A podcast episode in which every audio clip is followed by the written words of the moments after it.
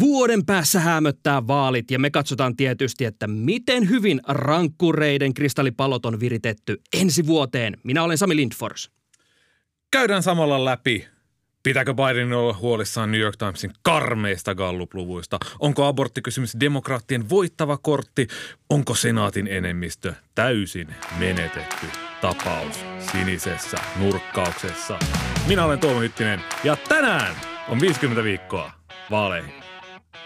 In 47 months, I've done more than you've done in 47 years. She thinks we're the problem. I think they're the problem. What we need is a solution. Wow! All the networks! Dude, That was one of the weirdest interviews I've ever conducted. Are You're talking about the witch hunt? I hear it's a joke. The fact is that everything he's saying so far is simply a lie. Tämä on Vaalirankkurit podcast. Ja aivan kahden kesken meidän ei tarvitse tänne kristallipalloon kurkistella, sillä meidän niin sanotusti kolmas rankkurimme Florida Man from Pasila on täällä, eli Ilmari Reunamäki, tervetuloa taas. Kiitos paljon äh, kutsusta jälleen tähän vuoden tärkeimpään jaksoon, jossa voidaan katsoa, että kuinka hyvin ja huonosti ne leikkaukset sitten menee. Eli tämähän jakso pitää sitten vuoden päästä kuunnella. Joo, mä täsmennän, että tässä kohtaahan meidän kristallipalloennusteet on totta kai tosi hyviä. Vuoden päästä me voidaan sitten huonosti. Joo, ei muistella sitä, että mä viime vuonna veikkasin, että äh, Chris Sununusta voisi tulla republikaanin presidenttiehdokas. mä en edes niin lähde näihin tota, omiin trollailuihin, mitä on tullut heiteltyä näissä ennusteissa aiemmin. Uh, mutta Ennen kuin me niin kuin varsinaisesti kurkitaan näihin meidän kristallipalloihin, niin analysoidaan kuitenkin porukalla vähän, että mikä on tämä nykytilanne, josta lähdetään. Ja tässä samassa kohtaa mä haluan myös mainostaa nyt ensimmäistä kertaa, että Spotifyssa voi nykyään laittaa tämmöisiä kyselyitä päälle. Ja meistähän on nyt tullut aivan varteen otettava tämmöinen polling company, varteen otettavaa äh, tämmöistä kansalaiskyselyä tehdään. Eli siellä äh, viimeksi kysyttiin tälle vähän kaikessa hiljaisuudessa, että onko Mike Johnson puhemies vielä vuoden 2024 vaaleissa. Ja vaikka ei ole tätä vielä mainostettu, niin siellä on jo aktiiviset äänestäjät käyneet laittamassa omia arvioitaan. Ja äh, seitsemän vastausta oli, että juu on, ja 22 vastausta, että ei tod. Minkälaisia mietteitä herää meidän pollaustuloksesta? Onko good use vai bad use of polling? Good use of polling. Good use of polling ehdottomasti ja tähän on todellakin tasapainotettu meidän kuuntelijasegmenttien mukaan nämä vastaukset hyvinkin luultavasti. Sami, sä vastaa tästä matikasta. Mutta siis mä oon ehdottomasti sitä mieltä, että Mike Johnson on ainakin se tyyppi, joka sitä nuijaa heiluttaa siellä 2024 vaalien aikaan. Ihan vaan sen takia, koska ei republikaanipuolueelle, mitä lähemmäs vaaleja mennään, sitä vähemmän on varaa semmoisen samanlaiseen sekoiluun, mitä me nähtiin tuossa viime kuussa. Se sitten, että toimittaako hän ö, käytännössä niitä puhemiehen hommia, eli yrittää saada porukkaa lakialoitteiden taakse, ö, yrittää hieroa kompromissia senaatin kanssa, pitää puheyhteyttä valkoiseen taloon. Ö, se on sitten vähän kyseenalaista, vai onkohan vaan silleen, että hän yrittää selviytyä siihen seuraavaan päivään, vähän niin kuin Kevin McCarthy teki. Mä oon samaa mieltä, että tässä on niin tätä niin lievää sekoilua alueedustajahuoneessa muutama viime viikko, niin se varmaan vaikuttaa vähän nyt tähän Ihanan lievästi muotoiltu. Segme, tähän niin kuin sentimenttiin, että, että no eihän se voisi siellä selvitä, mutta mä, mä komppaan, että luultavasti – Katsotaan nyt, että miten tämä seuraava viikko kaksi tässä menee, että päästäänkö, kun taas vaihteeksi on rahat liittovaltiolta loppumassa ja miten siitä päästään. Mutta jos tästä selviää, niin mä uskon, että Johnson on heiluttamassa nuijaa vuonna 25 tammikuussa. Joo, ehdottomasti, koska tässä akuutissa, tässä shutdown-kiistassa, eli ensi perjantaina liittovaltiolta on taas rahat loppumassa ja sitten ruvetaan sulkemaan kansallispuistoja ja lopulta lentokenttiä ja sitten ihmiset suuttuu ja tulee joku kompromissi. Mm. Mutta askelmerkit on kuitenkin selvillä, että tämmöinen jatkuva rahoitus ehkä tammikuulle. Mike Johnson haluaisi jopa huhtikuulle. Se oli vähän silleen, että no minkä takia, mutta ja kuitenkin ratkaisu on olemassa ja sitten vaan katsotaan, että, että kuinka paljon sitä löylyä sinne kiukaalle heitetään ennen kuin näihin askelmerkkeihin lopulta tartutaan. Ja todennäköisemmin niihin askelmerkkeihin tartutaan kuin, että Mike Johnsonista hankkiuduttaisiin eroon.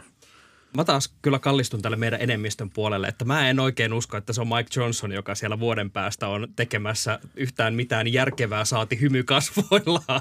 Me ollaan semmoinen tunne, että me nähdään, tota, että, äh, just kun tämä viikko tuo tullessaan, äh, käytännössä jälleen melkoista kaaosta hyvin todennäköisesti, kun sieltä yritetään saada sitä liittovaltiolle jotain rahoja, millaisilla äm, sanotaanko, että pitää heitellä semmoisia pieniä kolikkopusseja vähän eri paikkoihin ja eri niin kuin mittareilla, eli mikä yltää vaikka jonnekin keväälle asti, mikä vuoden loppuun ja muuta, niin mä niin kuin aistin, että tässä saadaan ehkä hetkeksi tehtyä semmoisia sopimuksia, että pari kuukautta vielä mennään silleen, sanotaan, että joulun hengessä Mike Johnson vielä siellä pyörii, mutta sitten jossain kohtaa rupeaa nämä kaikki langat vähän niin kuin karkaamaan käsistä. Mä veikkaan tämmöistä. Mutta nyt kun me ollaan päästy tästä ö, hyvin tähän edustajan huoneen tilanteeseen, niin on aika ruveta pohtimaan just tätä edustajan huoneen tilannetta ja mitä meidän kristallipallo mahdollisesti sitten lopuksi sanoo siitä, minkälainen tilanne nähdään 2025 tammikuussa.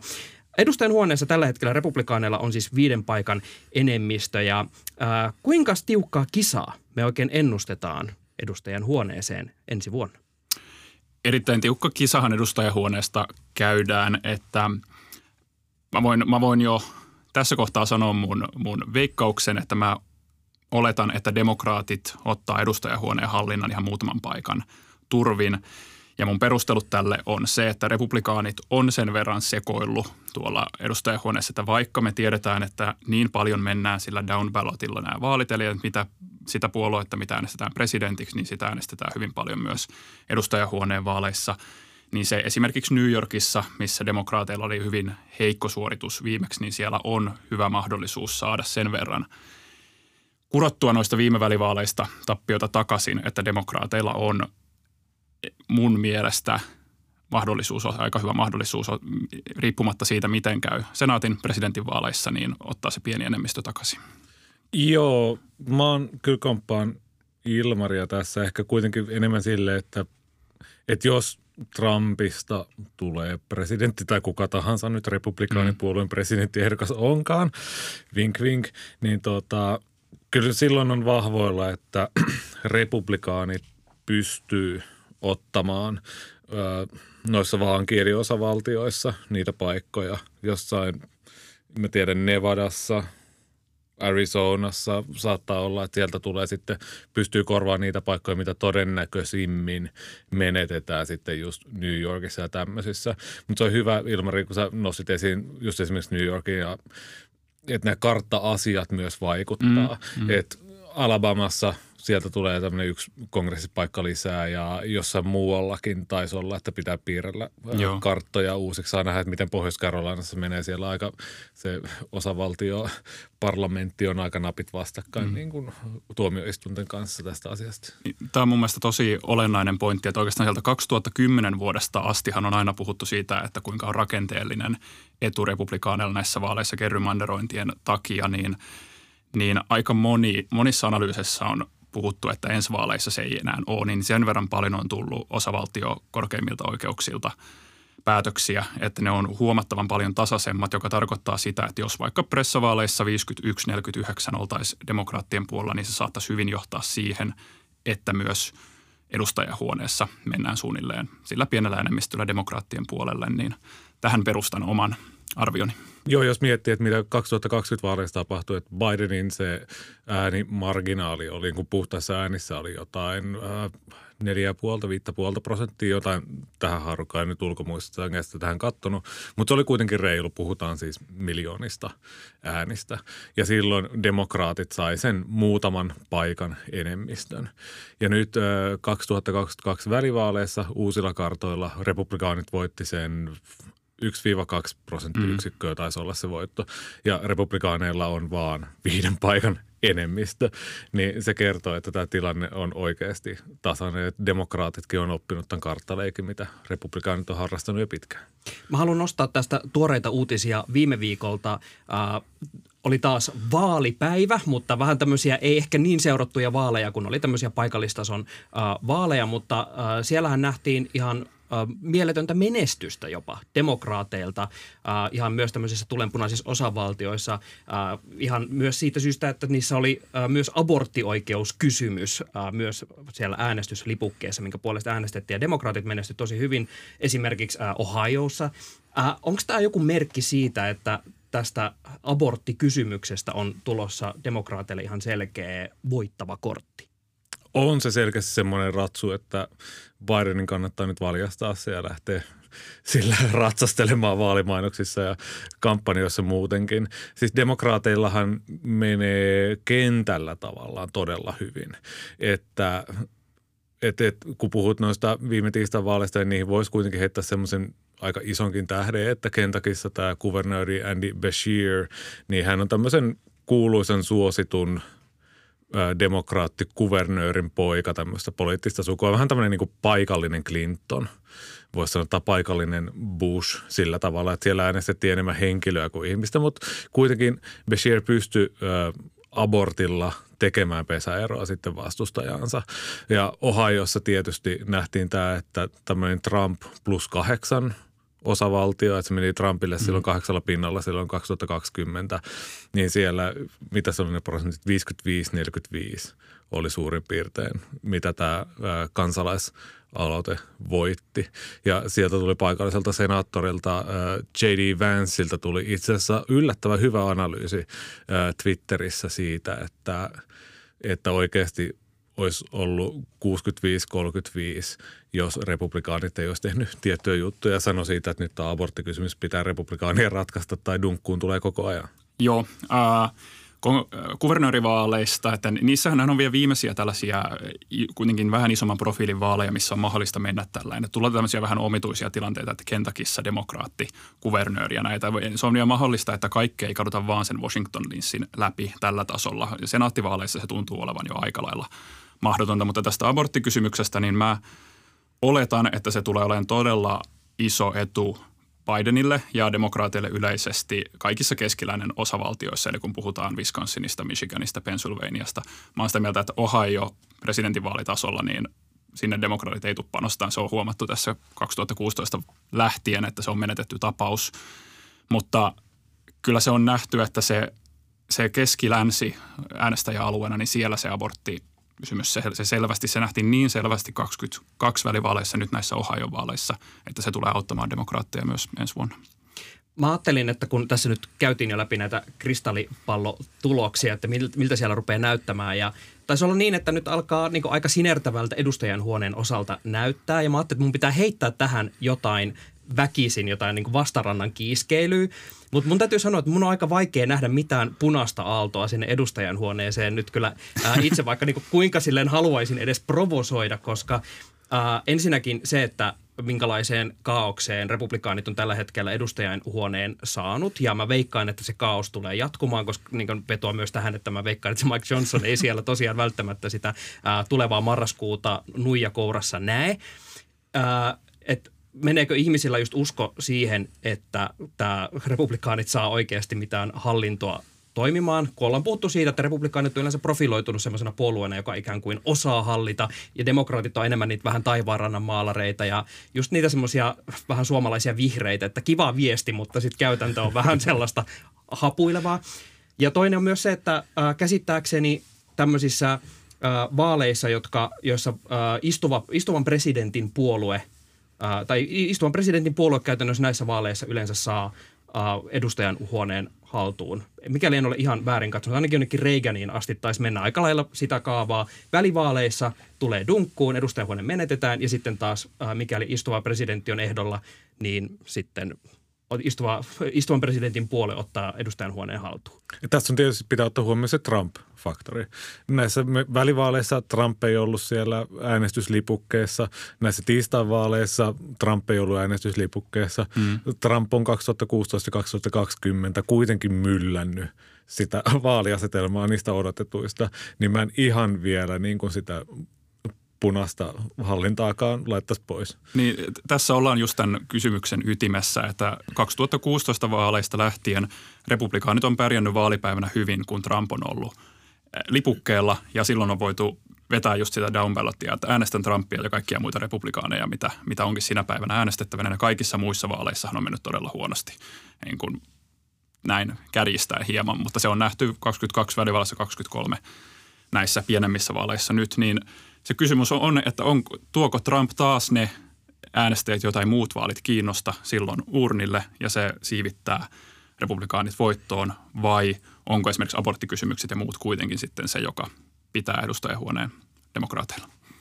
Mielenkiintoista. Pysyn kuitenkin kannassani, että nyt edustajan huoneessa republikaanit eivät kykene näyttämään ää, kunnollista hallinto, hallinnointikykyä, joten just ää, palaan itsekin siihen, että kyllä mä veikkaan, että demokraateille tämä menee, joskin todennäköisesti hyvin pienellä enemmistöllä, että sanotaan, että se on varmaan siellä viidessä, kuudessa at max ja palataan taas semmoiseen sekoiluaikaan sitten. Semmoinen varmaan, yhden paikan enemmistö. Kyllä Nancy Pelosi voi vaan sieltä, tota, mikäli suostuu joskus eläköitymään oikeasti, niin tota, katselee vaan sieltä, että ryysp, täällä minä vedän Nvidia-rahoilla saatua kallista drinkkiä ja katson, kun tämä tulipalo jää muille sammutettavaksi. Mutta siirrytään tästä äh, kohti senaattia, koska minusta tuntuu, että tämä on se varsinainen tulipalo, äh, mitä on mielenkiintoista seurata. Ja nyt me saatiin jälleen äh, lisää bensaa liekkeihin, ehkä tässä kohtaa sopivasti ilmaistuna. Nimittäin Länsi-Virginian legendaarinen änkyrädemokraatti Joe Manchin ilmoitti, että I'm done. Mä en lähde enää. Ja muutenkin Länsi-Virginia, joka on aivan tulenpunainen osavaltio ja sieltä on ollut yleensäkään demokraatti, senaattori ää, pelissä, niin on ollut jo aika tämmöinen anomalia tässä meidän todellisuudessa. Matrix on bugannut. Mitä tämä ilmoitus nyt tarkoittaa senaatinvaalien suhteen? Mitä kristallipallossa alkaa näkyä? No, äh, asetelmat on ollut sellaiset, että siellä on kolme demokraateille todella vaikeaa osavaltiota. Siellä on Montana, Ohio ja sitten Länsi-Virginia. Ja nyt se yksi on jo hävitty tässä mm. vaiheessa. Et nyt demokraattien pitäisi pitää paikkansa Ohiossa ja Montanassa ja sitten pitäisi vielä toi Arizonakin voittaa siellä. Kirsten Sinema heittäytyi independentiksi ja nyt sitten miettii, että lähteekö sinne mukaan sekoittamaan pakkaa. Sieltä oli demokraattipuolelta tulossa tämä en nyt muista enää hänen nimeään, tämä vaalikieltä, joka oli viimeksi korkean profiilin kisassa kuvernööriksi, mutta tota, sieltä voi tulla joku tosi mielenkiintoiset sekoilun paikat.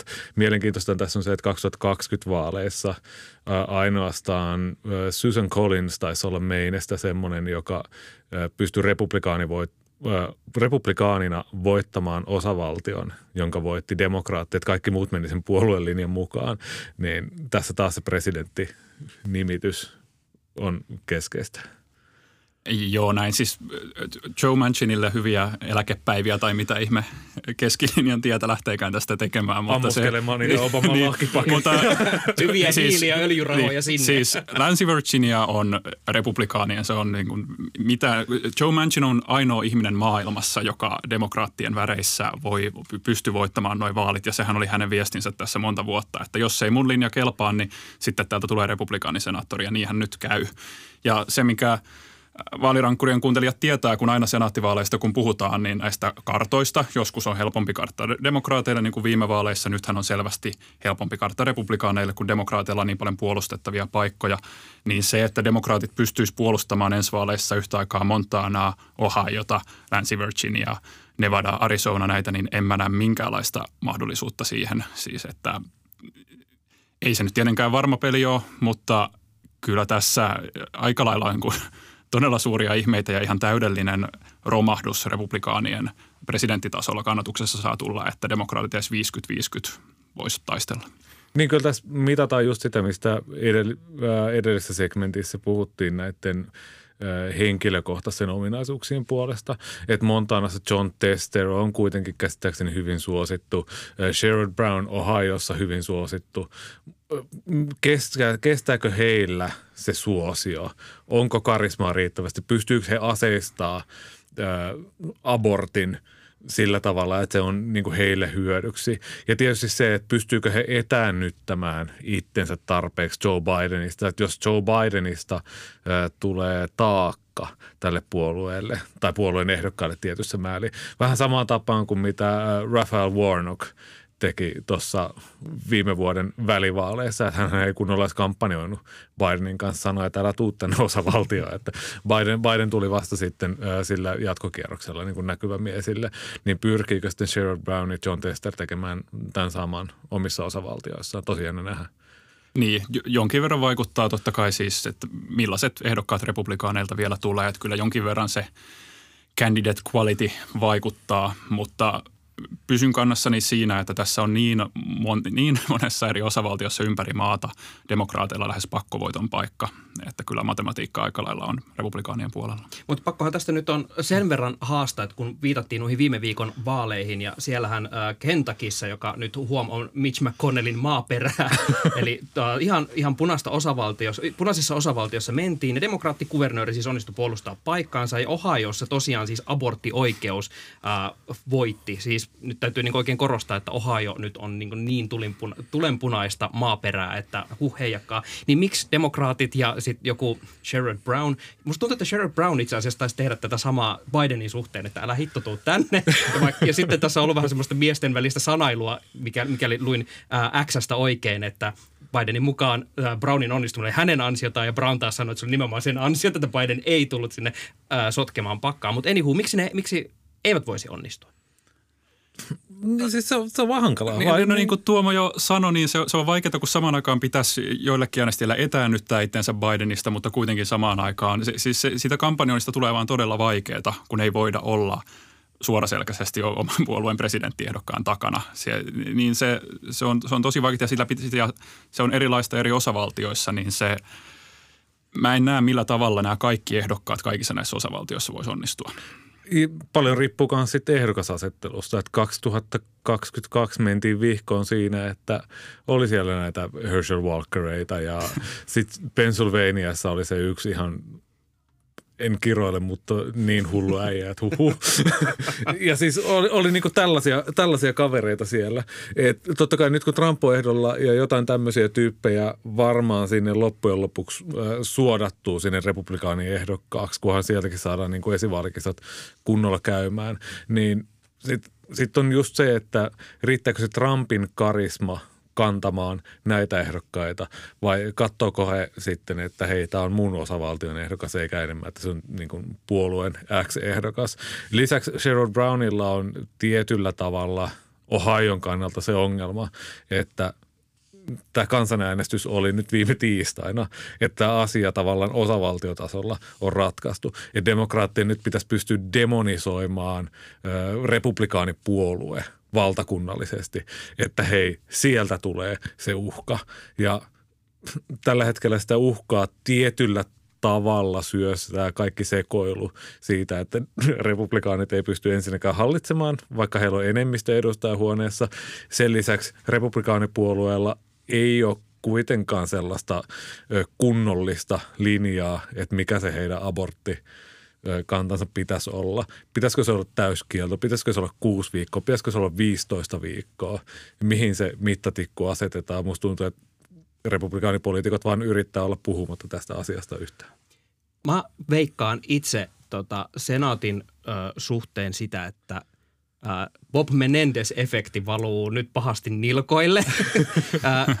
Tavallaan vähän sama, sama perustelu kuin mikä oli ehkä edustajanhuoneen suhteen äh, republikaanien suhteen, että kun näyttää siltä, että siellä vaan niin mähläillään, niin sitten se päällimmäinen fiilis, mikä sitten on, että äh, mun teoria on se, että demokraatit ei saa mitenkään järkevästi pakkaa kasaan kaiken äh, näiden korruptiosuhmurointien ja muiden suhteen, että sinne jää vaan se fiilis, että kylläpä nämä demokraattisenaattorit nyt on jotenkin tämmöisiä korruptoituneita vieraan val- vallan agentteja ja muuta. Ja siksi äh, sen lisäksi, että on äh, vaikea tämä kartta, että siellä on todella paljon just näitä äh, osavaltioita, jotka on äh, vaankieliosavaltioita, siellä voi heilahtaa suuntaan ja toiseen. Ja sitten jää se fiilis, että en minä kyllä, kyllä minä nyt niin pikkasen näytän keskisormeeni tuonne Washingtonin suuntaan tässä, että punainen aalto saadaan senaat nettiin. Mä sanoisin, että siellä saatetaan mennä vaikka jopa viisi senaattoria tonne Oho. republikaanien puolelle. Mä taas uskon, että pressakisa syö ihan kaiken hapen kaikelta muuta keskustelulta, että Menendesin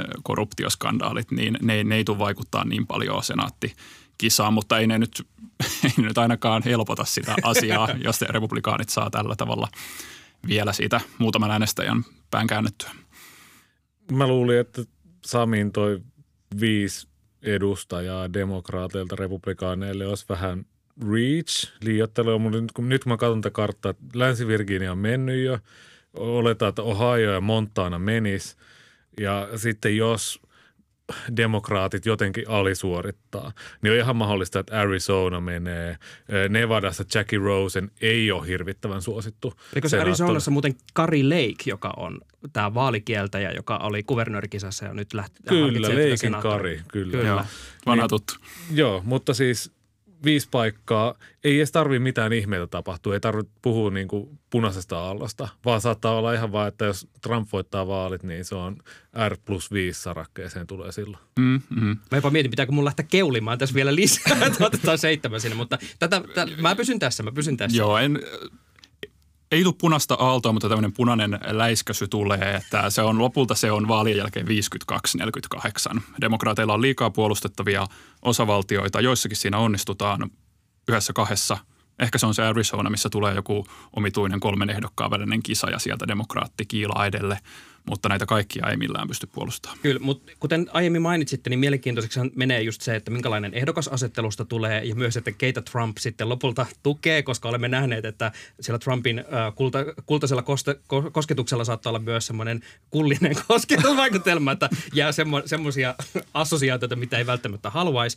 Äh, ja myös sitten mä mietin just tämä aborttikysymys on mielenkiintoinen, että millä tavalla, niin tuleeko se jotenkin heijastumaan tässä, kun se ehkä otetaan tämmöiseksi äh, vaaliteemaksi, niin miten se ikään ikään kuin sitten tässä näkyy. Ja kun vielä mainittiin näistä äh, vanhoista kunnon ehdokkaista, kuten Herschel Walkerista, niin onko muuten kellään mitään hajua, että missä mies menee tätä nykyään? Ja ensinnäkään, tietääkö kukaan vieläkään, asuuko se Texasissa vai Georgiassa? mä, mä tiedän Walkerista sen verran, että se on äh, vanhan Twitterin nykyiseen Xään. Tuossa kesäkuussa se oli twiitannut, että sen, sen tämmöinen Nissan GTR oli, oli varastettu jossain ei. päin Texasia ja hän pyysi seuraajiaan apuun. Mutta Mut hän ei ole sen jälkeen palannut asiaan. Mutta hän on kuitenkin palannut Texasiin. Mun käsittääkseni hän myi sen Georgian asuntonsa sille hiljaa ja ei pitänyt siitä mitään meteliä. Ja tämähän on täysin, no niin. täysin luonnollista, että tuota, siitä omasta rakkaasta kotiosavaltiosta lähdetään pois heti, kun hävitään vaali. Totta. Hyvä veto. Ja toivotaan, että auto kuitenkin löytyy. Ikävää, että tota, joku on tehnyt tällaista julmuutta hänelle. Äh, mutta kun tuossa tosiaan päästiin jo tähän äh, Trump-efektiin äh, sisään, niin lähdetään puimaan sitä itse päävaalia. Se pääpäivä sieltä lähestyy, eli tämä presidentin vaali. Ja äh, meillä on niin aika paljon puhuttavaa tässä sarakkeessa, mutta mä haluaisin kuitenkin aloittaa äh, sillä, että tässä oli jälleen viime viikolla äh, republikaanien esivaaliväittelyä. Siellä oli läjää joitain presidenttiehdokkaita, jotka jaksaa olla mukana. Ja mä tunnustan, että A, en jaksanut kiinnostaa koko väittelystä ollenkaan, enkä edes avannut niitä analyysejä siitä, että kuka voitti tämän väittelyn. Onko mitään pointtia oikeasti enää A, järjestää näitä väittelyitä ja B, niin lukee mitään näihin republikaanien esivaaleihin liittyvää? No mä voin myöntää tämän saman, että kun, vielä kun tuli se, oli se ensimmäinen väittely, oli sillä että nyt tämä tästä, että okei Trump ei ole paikalla, mutta heräänpä silti yöllä katsomaan tätä, että on tässä nyt kuitenkin sitä. Sitten se toinen väittely niin oli sillä no katsotaan siinä sitten aamulla hiljalleen. Ja nyt tätä niin kuin kolmannessa ollaan, että no katso vähän highlightseja sillä paria päivää. Että siis kyllähän se siitä kertoo, että siis eihän, äh, aika lailla konsensus tuntuu olevan, että Nikki Haley voitti tämän väittelyn, mutta eh, mitä varten, onko hän nyt sitten parantanut asemia mahdollisena Trumpin varapresidenttiehdokkaana? Onko se se niin, hyöty? siis vaikka hän tuplaisi kannatuksensa, niin hän on sitten yhtä suosittu kuin Ron DeSantis, mikä ei ole niin kuin hyvin. Ja täytyy sanoa, että ainoa mitä mä tästä väittelystä tiedän on se, että Ron DeSantisilla on edelleen vakavia vaikeuksia siinä, että hän A hymyilee ja on jotenkin pidettävä, mikä on vähän huolestuttava kehitys. Mutta siis mä katsoin siis ne kaksi ensimmäistä suorana heräsin ja oikein silleen jes, ja ihan hyvää viidettä ne oli. Mutta ei ne, Anna, ei ne vaikuta mihinkään. 538 oli näitä graafeja siitä, että no miten tässä nyt on edellisen väittelyn jälkeen muuttunut tilanne. Niin mm. Trump on parantanut asemia, hän on mukana näissä ollenkaan. Kaikki muut on pysynyt tyyliin paikallaan tai menettänyt. Eli hieman. mitä enemmän he käy siellä väittelemässä, niin sitä suositummaksi Trump käytännössä tulee. Aivan nerokas vaalitaktiikka itse Trumpilta. Uh, mutta joo, musta vähän alkaa, palataan vielä tähän just, että on, onko tämä kuitenkin juuri äh, Trumpin gameia tuo ensi vuosi, mutta äh, käännetään katse kuitenkin vielä äh, Joe Bideniin. Ja Yhdysvalloissa on käytännössä kohkattu lähinnä New York Timesin ää, mielipidemittauksessa, josta oli käyty läpi kuutta vaankieliosavaltiota. Ää, ja näissä Biden oli Trumpia aika pahasti perässä viidessä osavaltiossa ja Biden johdossa sille niukin naukin ää, yhdessä. Onko aika pistää Bidenin leirissä jokin paniikkimoodi päälle tämän Gallup-tuloksen myötä? Äh, ensinnäkin äh, kyllä ja ei. ei siinä mielessä, että vaaleihin tosiaan vuosi, paljon ehtii tapahtua ja gallupit, mielipidemittaukset vuotta ennen vaaleja ennustaa tosi huonosti vaalitulosta. Se, mistä ehkä kannattaa olla huolissaan, on se, että Biden kärsii eniten iästään ja sitten taloudesta. Ja kumpikin on vähän semmoinen asia, että demokraatit ja Joe Biden ei voi sille mitään, että ei ole mitään nuorennuseliksiirejä, mistä me saataisiin Joe Bidenista 50. Ja vaikka Yhdysvaltojen taloudella menee paremmin kuin mitä uskotaan, siellä on käytännössä täystyöllisyys, vaikka inflaatio on korkea, niin ihmisillä on töitä ja silleen menee hyvin, että mitään asuntojen romahdusta tai muuta tämmöistä niin kuin suurta vakavaa systeemistä ongelmaa ei ole nähty. Mutta jos ihmiset kokee – että taloudellisesti menee huonosti, niin siinä on aika paha mennä sanomaan, että ei sulla oikeasti mene huonosti. mm. et, Mikä on et, aika lailla se demokraattinen lähestymistapa aina näihin. ja, ja nämä on sellaisia ongelmia, mitä, mitä ei pysty hoitamaan, vaikka tekisi kuinka hyviä vaalimainoksia tai kiertäisi kuinka paljon vaalikenttiä. Joo, ensimmäisenä tuohon talousasiaan. Sitähän on tässä kummasteltu viimeiset vuosi kaksi, että miten kun paperilla taloudella porskuttaa aika lailla hyvin, niin mistä se johtuu, että, että näin asiat koetaan ja koetaan, että taloudella ei ollenkaan mene hyvin. Että muuttuuko se seuraavan vuoden aikana vai ei, niin sitähän nyt aivan mahdoton sanoa. New York Timesin polliin, niin pisteet heille, että teki tämmöisen laajan kaikista vaankieliosavaltioista. Näitä ei ole oikeastaan vielä vertailukappaleita niin paljon muilta, että me ei, on ihan mahdotonta sanoa, että onko tässä jonkinlaista poikkeamaa suuntaan tai toiseen. Sitten siihen, että vuosivaaleihin mietitään, millainen tilanne oli vaikka marraskuussa 2019 ja mitä kaikkea sen jälkeen tapahtui. Pikkasen tapahtui ennen vaaleja, niin, niin ihan Joo, se on hyvä, että Bidenin leirissä varmaan paniikkinapista painetaan päälle, koska silloin huomataan, että no tästä ei ainakaan helppoa tuu. Nyt aletaan keskittyä, aletaan töihin, mutta näitä pitää tehdä niin paljon enemmän sitten, kun se kampanjointi kiihtyy ensi vuoden aikana, että me nähdään, että oliko tämä oikeastaan vaan tämä poikkeama vai onko Trumpilla näin vahva kaula tähän, tähän kampanjointiin lähtiessä näissä kaikissa – vaankieliosavaltiossa. Mä en ole vielä ihan varma siitä, että näin tilanne olisi. Niin, kysymys on myös siitä, että onko, kuinka näihin on, var, kun näihin Gallup-tuloksiin on tietyllä tavalla hinnoiteltu se, että Biden on vanha ja että republikaanit on parempia hoitaa taloutta, mutta tämän päivän ja vaalipäivän välissä Trumpilla on kuitenkin uh, ainakin viisi oikeudenkäyntiä lisää ja veikkaisin, että kahdesta kolmeen tuomiolukua. et, et niitä sitten hinnoitellaan siihen lisäksi. Plus Trump ei ole hirveästi näkynyt valtakunnan mediassa mm-hmm. tällä hetkellä.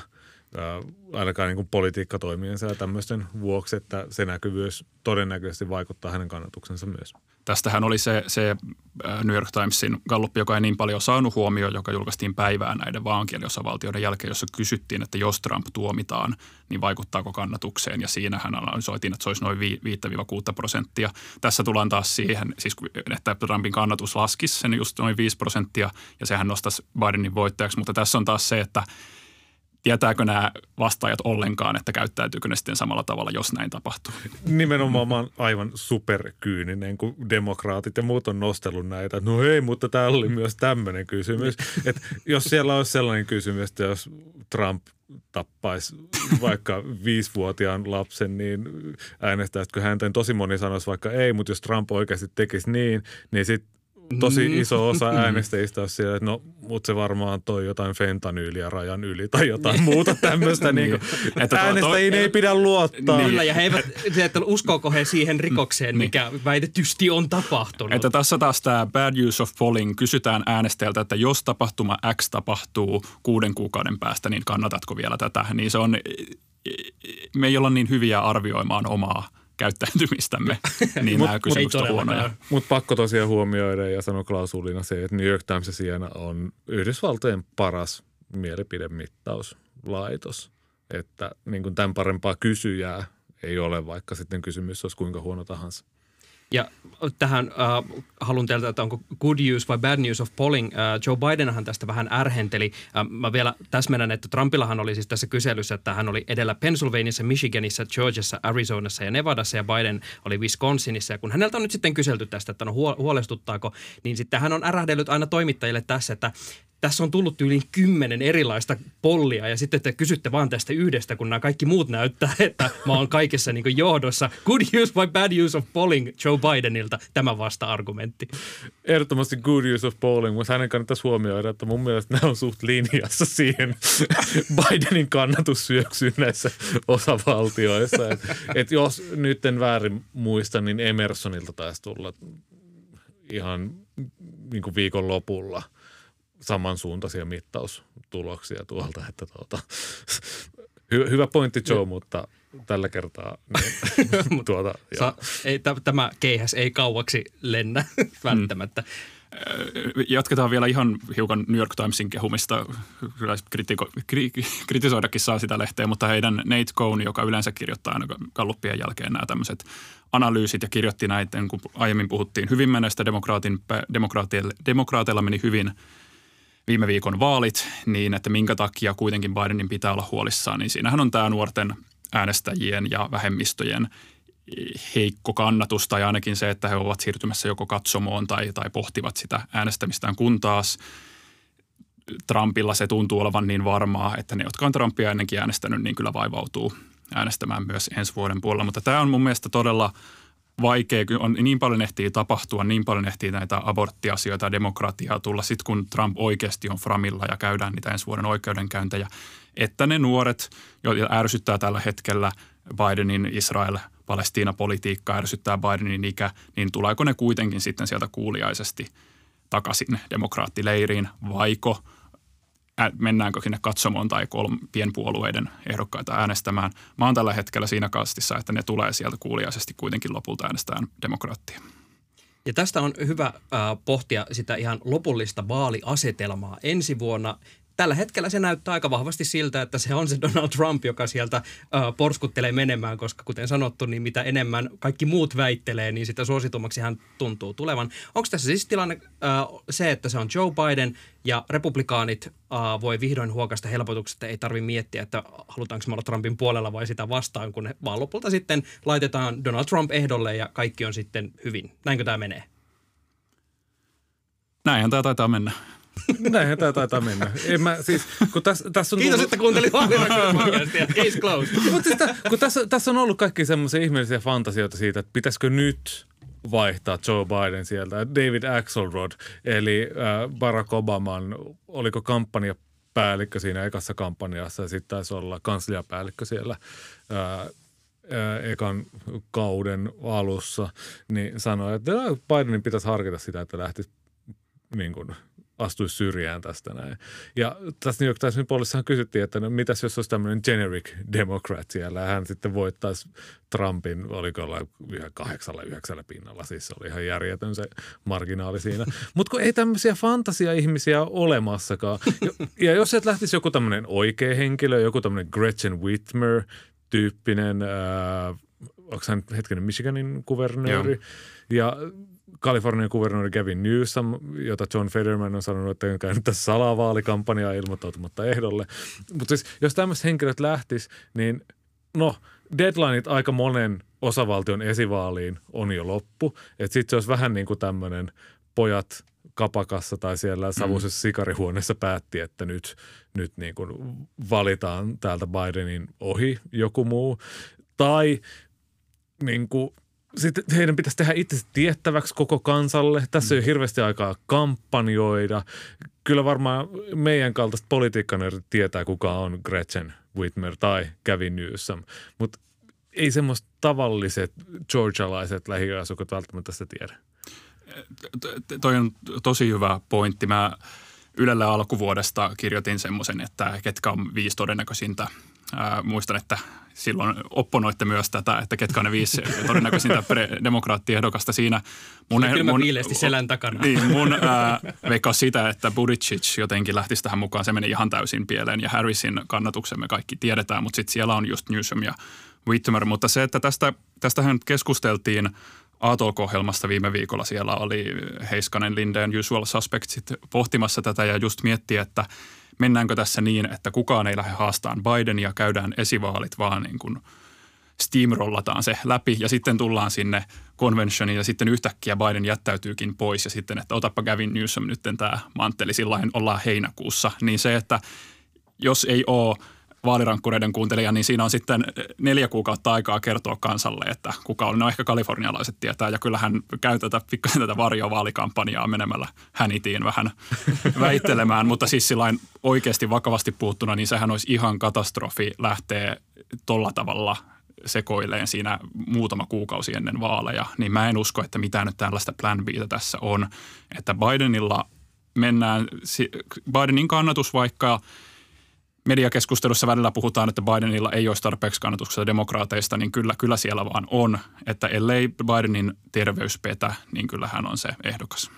Niin siis, jos tuommoisen sekoilun lähettäisiin, niin se olisi, se olisi todellisen niin kuin, siis todella mielenkiintoista näin median kannalta. Jymyjuttu niin sanotusti. Mutta mut, kun mä oon näitä juttuja lukenut, niin mä oon tosi paljon ajatellut siis vuotta 1960 kahdeksan. Kukapa ei. Kukapa ei. Aamukahvilla. Niin. Ah, siis, siis, bear, bear, bear with me. Niin. Siis, niin. siis istuva Kiva president- tietää näin kolmelta aamulla.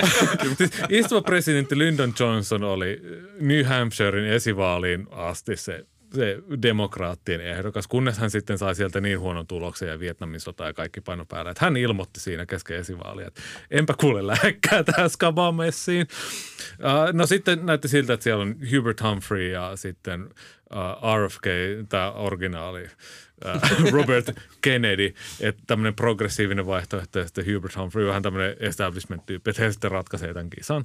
Ja Robert F. Kennedy ammuttiin silloin siinä uh, hullumyllyssä siinä kevät-kesän aikana.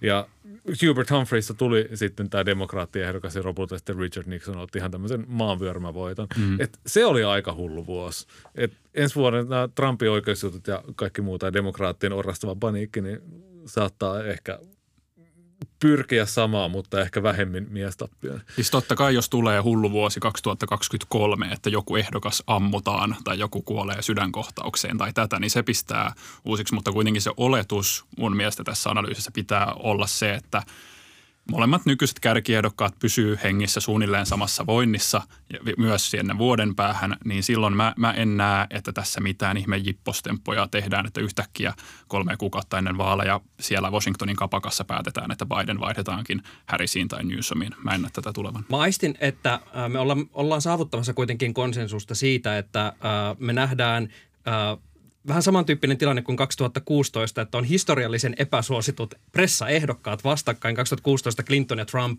Ihan siis just tällaista, että kaikki vaan että voi ei. Ja varmaan ensi vuonna siis Biden, Trump ja taas sama voi ei. Niin, siis siinä on kyse sit varmaan siitä myös, että vihataanko Bidenia oikeasti yhtä paljon kuin Clintonia. Et, et se, että on epäsuosittu, ei vielä tarkoita sitä, että voisi äänestää silleen nenästä kiinni pitäen. Ja just kuuntelin äh, tässä viime viikolla New York Timesin Run-Up-podcastissa oli äh, Barack Obaman toisen kauden kampanjapäällikkö äh, jutulla. Niin hän sanoi, että ei ihmisiä oikeasti kiinnosta, että onko presidentti – Trump vai Biden ja kuinka vanhoja ne on. Niitä kiinnostaa, että mitä mulle tapahtuu, kun uusi presidentti on valittu. Et niillä kampanjateemoilla ja imagolla ja muulla millaiseksi, pumppu, bensa, pumppu. millaiseksi ne, ne keskusteluaiheet ja vaaliteemat muotoutuu siinä vaaliajalla. Että sillä on kuitenkin tosi paljon väliä. Ja myös sitä, että onko se mun asioiden ajaja mahdollisesti vankilassa vai ei. Koska äh, raati on päätynyt siihen, että mitä todennäköisimmin näemme äh, ensi vuonna Joe Biden vastaan Donald Trump rematchin, koska uusinnat ovat tätä nykyään varsin suosittuja. Mikä on vaalirankkureiden kristallipallon ennustus siitä, minkälaisen tuloksen saamme itse päävaalista? Onko presidentti 2025 alkaen istuva presidentti Joe Biden vai haastaja ehkä kalterien takaa Donald Trump? Kun näyttää siltä, että mennään kohti sekoilua, niin ehkä on hyvä palata semmoisiin, mitä 538 Politics podcastissa sanotaan, back to fundamentals. että, että, että tämmöisiin perusviisauksiin, mitä tapahtuu. Bidenilla on etulyöntiasema siinä, että hän on istuva presidentti. Bidenilla on etulyöntiasema siinä, että ihmiset on hänestä epävarmoja. Ihmiset ei ole päättänyt – niin päättäväisesti olla äänestämättä häntä kuin esimerkiksi Donald Trumpin suhteen. Trumpia vihataan todella paljon enemmän. Trump herättää todella paljon enemmän tunteita, kun Biden on taas enemmän silleen, äh, oispa joku muu. Mutta sitten 5. marraskuuta 2024, kun sitä ketään muuta ei ole, niin sitten on sieltä, että no, ehkä mä mieluummin otan ton tyypin kuin sitten ton kalterien takaa ton oranssi haalarisen herrasmiehen mä oon jo tässä samassa kämpissä, että Hillary Clinton oli vihattu, mutta Joe Biden on vaan se ei kiinnosta eikä innosta ja se kannatus on siksi pehmeätä.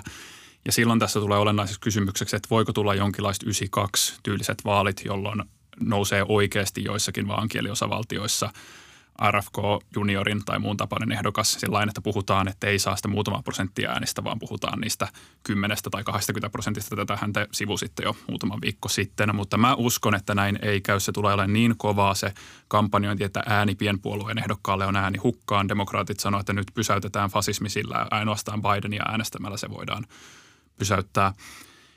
Ja on tämä, että Biden pystyy käyttämään Rose Garden strategiaa, pitää sieltä puheita, olemaan valtiomiehellinen, olemaan vähemmän lentokoneen portaita käveltäväksi ja kaatumiset, kaatumisriski minimoidaan. Ja tämä, alas. Niin, ja ei, tämä, ei vaan liukumäkeä, ja Amerikan tämä lippuja heiluttaa. Aborttiteema tulee auttamaan keskiläinen osavaltioissa, jonka takia mä koen, että täällä Minnesota, Wisconsin, Michigan, Pennsylvania akselilla, niin Biden on tällä hetkellä suosittu. Ohio on republikaaneille, se on, se on menetettyä kamaa. Myös Texasit ja Floridat ja tämmöiset, mistä vielä 20-vaaleissa puhuttiin, niin ne on republikaanien kamaa. Mutta se, että jos Biden pystyy pitämään tämän 20-vaaleissa saamansa keskilännen muurin takaisin vielä itsellään, niin sillähän Biden on jo 270 valitsijamies äänessä, eli se riittää voittoon. Jos Trump veisi kaikki muut ja menee odotusten mukaan, niin se olisi 272-68 voitto Bidenille. Tämä on mun analyysi sen takia, että koska mä koen, että tämä aborttikysymys ja muu auttaa Bidenia niin paljon keskilännen osavaltioissa, niin Biden tulee voittamaan ensi marraskuun vaalit. Mä, tota, mä oon samalla linjalla, mutta mä kyllä sanon, että mikäli demokraatit rupeaa oikeasti kampanjoimaan fasismikulmalla, että nyt pysäytetään fasismi, niin sitten on hävitty kaikki kamarit saman tien. Mä veikkaan, että just ne äänet, jotka ratkaisee, niin sitä porukkaa, ne, ne on allergisia defund the police-läpälle ja just tämä fasismiläppä, ne, siellä koetaan semmoisessa perusduunarilähiöissä, että mä en niin jaksa tällaista ideologiataistelua, mutta aborttikysymys, mä veikkaan, että se on semmoinen konkreettinen, mikä ratkaisee ja sitten sieltä varmaan kuitenkin nousee esiin tota, just, just sitä, että kyllä mä mä, niin kuin, mä, mä koen, että niin kuin, tämä demokraatit edistää tässä niin kuin, sitä näkemystä, mitä mä haluan, koska suurin osa ää, yhdysvaltalaisista kuitenkin tukee jonkin asteista oikeutta aborttiin. Ja ää, Donald Trumpin kohdalla mä näen, että se kehitys, se, tai että voiko tulla nimenomaan sitä, että syttyykö voimakkaampia tunteita, eli se, että onko välinpitämätöntä vai vihataanko. Ja mä veikkaan, että ne oikeudenkäynnit voi vaikuttaa niin, että just siitä porukasta, joka vähän silleen keikkuu välillä, on lopulta sit sitä mieltä, että Uh, Joe Biden on silleen turvallisella tavalla harmaampi, että mua ärsyttää se ihan hirveästi ja vitsi se on vanha, mutta sitten nähdään kuitenkin, että no ehkä, ehkä tämä on kuitenkin parempi vaihtoehto. Että tiukille menee. Mä veikkaan, että jotain samankaltaista lopputulosta voi tulla kuin mitä oli 2020, mutta just semmoiset, että just nämä kriittiset osavaltiot menee semmoisella aivan piirun verran uh, ohi Trumpin ja ollaan taas varmaan lasketaan ääniä uudelleen ja varmaan vaalivalhe läpät toistuu, mutta että Biden vie ihan vaan sillä, mikäli hän osaa pysyä silleen sopivan harmaana tässä tapauksessa ja uh, luotetaan siihen, että Donald Trump vähän niin kuin kaivaa sitä omaa kuoppaansa vähitellen. Kyllä, ja mun mielestä oli erinomainen nosto Samilta toi, toi fasismi – kulma. Koska me varmaan myös kaikki ollaan sitä mieltä, että ei ole mikään ihme, vaikka Trump lopulta sitten voittaisi. Esimerkiksi nyt on ollut mediassa paljon juttuja siitä, että mitä Trump meinaisi toisella kaudellaan tehdä. Usuttaa FBIn poliittisten vihollistensa. Ja, ja hallinnosta poistetaan kaikki vähänkään eri mieltä olevat ja se oma jengi sinne tilalle. Niin, ja niin, po- poikkeustila noin tuntia virkaanastujaisten jälkeen käyntiin. Niin tällähän just ruokitaan niin. sitä, että hei, ottakaa tämä fasistikulma ja sitten kansa on taas silleen, että mitä noi demokraatit oikeastaan keulii tässä näin. Ja mä haluan sanoa mm. myös tuohon kohtaan, että tavallaan äh, mä niin ymmärrän, että se on ihan legitiimi hu- huoli sinänsä tämä, niin tota, että et on, on, pikkasen on, on. fasistisia juttuja tulee, mutta sitten kun pitää ajatella, että minkälaisia on ne keskivertoäänestäjät Amerikassa, niin vitsi, ne on sitten taas, ne saa näppylöitä saman tien, kun ne näkee, että taas joku antifariehuu jossain somessa.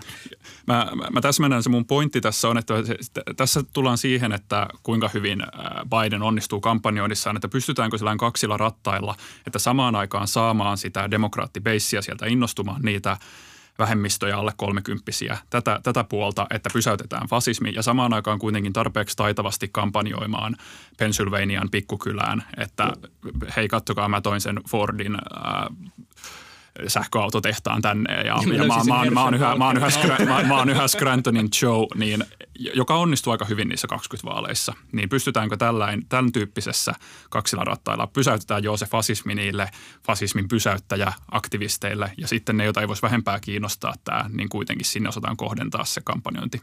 Niin silloin, jos tässä onnistuu, niin Biden voittaa vaalit. Tämä äh, on ehkä hyvä paikka ottaa semmoinen äh, loppukoonti meidän kristallipalloista – Äh, lähdetään Tuomo susta, että jos käydään nyt läpi vielä, tota, äh, minkälainen kongressi me nähdään tai yleensäkin Kapitolin äh, lippujen värit 2025 alusta. Eli sun veikkaus, miten menee just edustajanhuone, senaatti ja Trump versus Biden? Edustajanhuone ja Valkoinen talo demokraateille, senaatti on auttamattomasti republikaaneille. Kävi muissa vaaleissa miten tahansa joudun komppaamaan valitettavasti, ei saada riitaa tästä aikaa, mutta vielä, vielä, vielä vähän, vähän jännitystä, vielä tiukemmin kuin 2020 vaalit valitsijamiehissä, niin Biden voittaa Trumpin. Trump ei tietenkään tule hyväksymään tappiotaan ihan älyttömän Älyttömät hulinat saadaan aikaan tasan, tasan vuoden päästä, sehän on selvää, mutta Biden voittaa sen vähän yli 270 valitsijamies äänellä. Edustajahuone tulee siinä mukana sellaisella muutaman paikan enemmistöllä jälleen demokraateilla, mutta se senaatti jää paikoin 52, 48 republikaaneilla. Mä haluan vähän opponoida tuota täyttä hulinaa. Jos Trump häviää, niin republikaanipuolue on silleen, että hei nyt tästä jätkästä eroon. Tehdään me omaa juttuunsa. Noin on sanottu ennenkin. niin katsotaan, mitä tuleman pitää. Tämä on ihan äärimmäisen tylsä jakso, koska tota, mä oon, mun kristallipallo näyttää aika lailla samaa. Ja mä en edes, vaikka mä niin tahtoisin lähteä provomaan tänne jotain aivan muuta, mutta vaikea nähdä just, että tässä mikään muuttuu. Paitsi, että mä heitän ehkä sen semmoisen takaportin itselleni, että mä myös toisaalta pystyn näkemään ihan hyvin sen skenaarion, että republikaaneilla on iso ongelma ensi keväänä ja äh, yhtäkkiä puoluekokouksessa valitaankin presidenttiehdokkaaksi pakottavista syistä johtuen joku Nikki Haley, koska Donald Trump on jotenkin auttamattoman lirissä oikeusjuttujensa kanssa. Mä nyt ihmettelisi, että tämmöinenkin episodi sieltä jostain tulisi.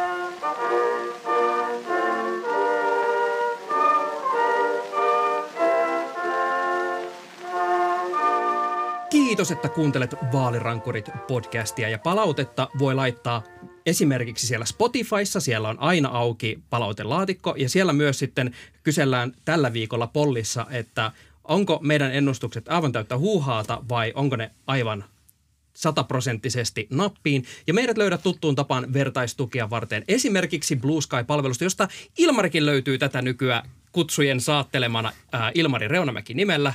Sinitaivaassa ollaan. On, onko, onko tullut tuota vierotusoireita alkuperäisestä palvelusta vai?